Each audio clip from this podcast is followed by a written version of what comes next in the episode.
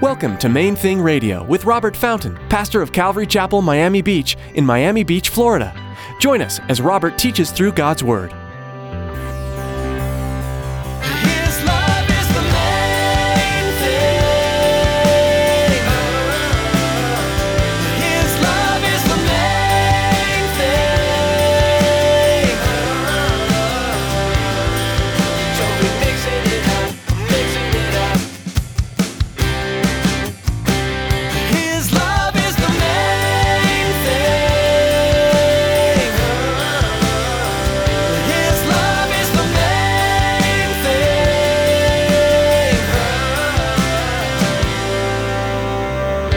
Everything God does is on purpose. Do you understand what I'm saying? Nothing by accident. Nothing is just rash or impulsive. No, everything God does is deliberate. It's thoughtful. He thinks it, through, or if, if he even has to. Everything, though, has a reason. Everything's on purpose. And he tells us he wants us to be like him. We, we should be like that. Pastor Robert talks to us today about living our lives with a purpose. We know that God is all powerful and that He surely acts deliberately with thoughtfulness and reason. If you want to be closer to Him, don't you think you should be living your life this way as well? Make an effort today to begin living your life with a deliberate purpose to do His good works. Stick around after today's message from Pastor Robert. I have quite a bit of information that I'd like to share with you our web address, podcast subscription information, and our contact information. Now, here's Pastor Robert in the book of Exodus, chapter 30, for today's edition of Main Thing Radio.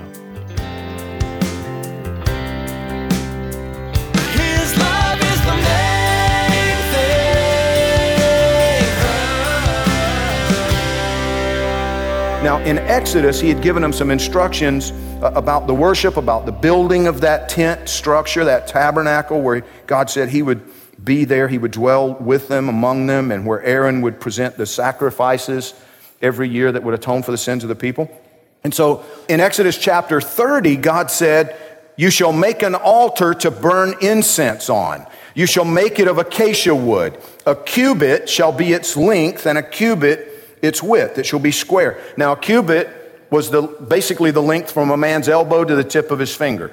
Okay, so 18 inches is kind of what everybody guesstimates because it wasn't exact. All right, roughly 18 inches. So he says it'll be square. This altar is going to be square, um, 18 inches by 18 inches, and, and three feet high. Two cubits shall be its height, so about three feet high. Its horns shall be of one piece with it, and you shall overlay its top, its sides all around, and its horns with pure gold. And you shall make for it a molding of gold all around. Two gold rings you shall make for it, under the molding on both its sides. You shall place them on its two sides, and they will be holders for the poles with which to bear it. You shall make the poles of acacia wood and overlay them with gold. Now, give me just a second here, because I have to tell you, this struck me a few years ago. You know, a number of years ago, when I was just a young Christian, I had a bit of an attitude about churches and you know having fancy stuff. And you know you go in and it's like they've spent a fortune on all this ornate decoration and marble floors and you know all this kind of stuff. And, and to be honest I had, a, I had a little bit of an attitude about it. And, and, i still say that, that we need to be careful to be good stewards of the resources god entrusts to us right? But the question is what does that mean?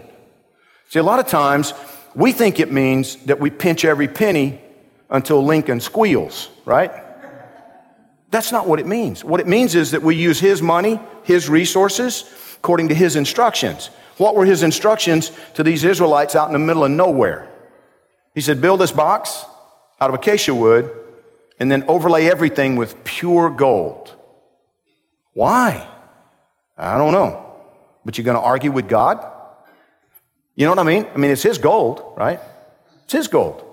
And, and here's the thing sometimes we're the ones that get preoccupied with material wealth.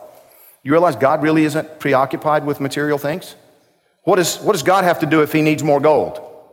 Does he have to mine for it? No, he simply speaks and there's more, let there be gold. And there's more gold. You ever think about that? God does, he just doesn't have to think about it. He doesn't have to worry about it. It's not an issue for him. The things that we struggle with, God, how can, how can we spend that much money on that? If, if he's saying do it, do it. If he's not saying do it, don't do it. Right?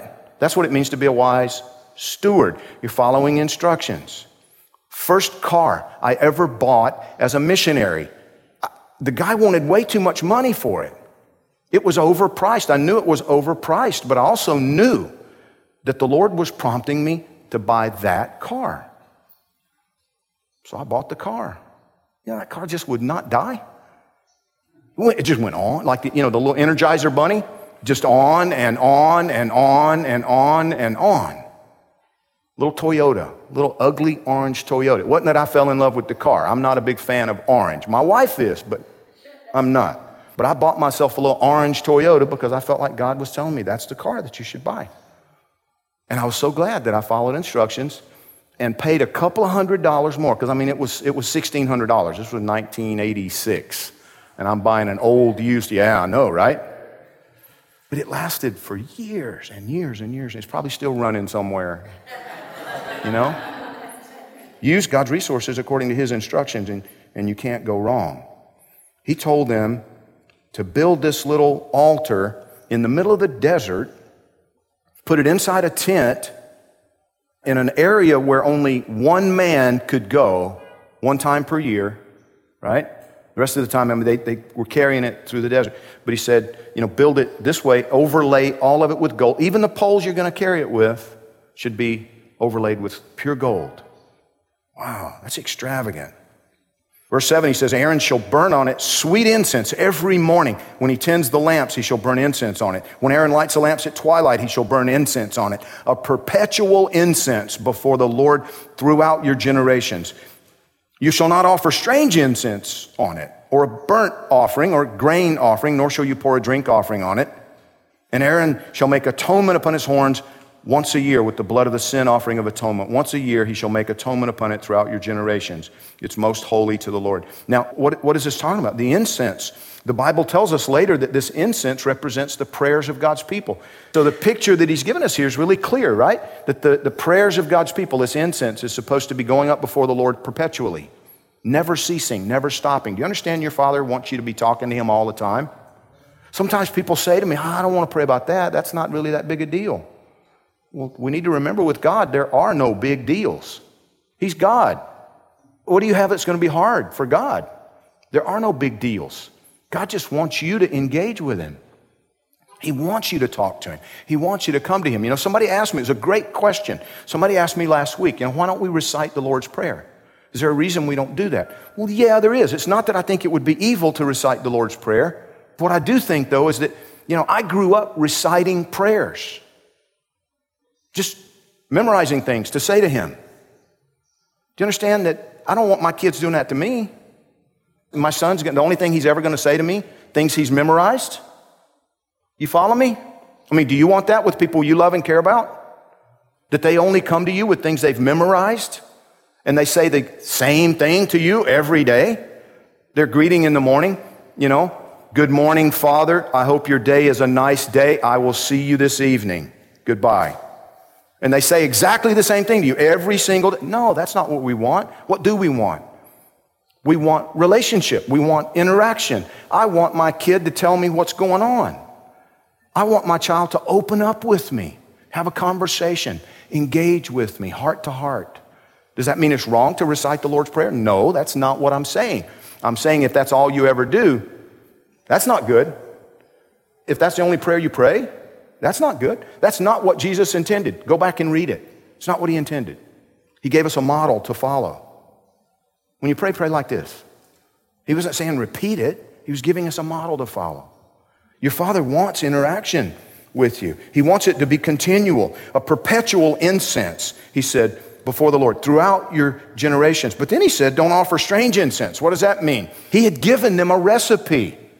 He actually told them the ingredients that he wanted to go into this particular incense, and he told them not to use it for anything else. Just use it for this. Anytime this smell goes up, it's for me. That's all it's for, God said. Do you understand? Specifics. Now, we're not going to spend hours and hours on this. I just want you to see how detailed God was with everything related to worship, related to the tabernacle, related to the priesthood and the sins of the people and atoning for the sins of the people. Everything he did, he was so precise about the materials, about the size, about when they were to do it, about who was to do it, about who couldn't do it. So precise, so deliberate. You know, I heard an excellent teaching years ago about the need for us to live our lives deliberately. This is, this is just a, a great reminder for me of the fact that everything God does is on purpose. Do you understand what I'm saying? Nothing by accident. Nothing is just rash or impulsive. No, everything God does is deliberate, it's thoughtful. He thinks it, through, or if, if he even has to, everything, though, has a reason, everything's on purpose. And he tells us he wants us to be like him. We should be like that, that we live our lives intentionally.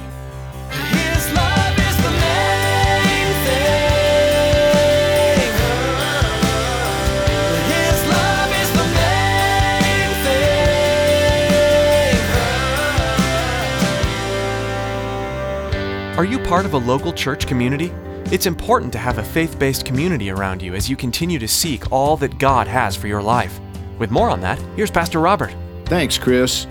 You know, if you're looking for a way to get closer to Jesus and you're in the Miami area, we've got a plan. We started something a few years ago that we ta- we call it Intensive Christian Training, ICT for short. It's three phases. Begins with just uh, dinner together um, in a group setting every Thursday night. You do that for about 10 or 11 weeks and just go through the basics. What is Christianity? But you're doing it around a meal with a group of people that you really connect with and, and get to know. So if that sounds like something you might be interested in and you're in our Miami Dade area, reach out to us. MainThingRadio.com. Thanks, Pastor Robert. For more information, visit mainthingradio.com. That's all we have time for today, but thanks for tuning in. Join us next time to continue studying God's Word right here on Main Thing Radio.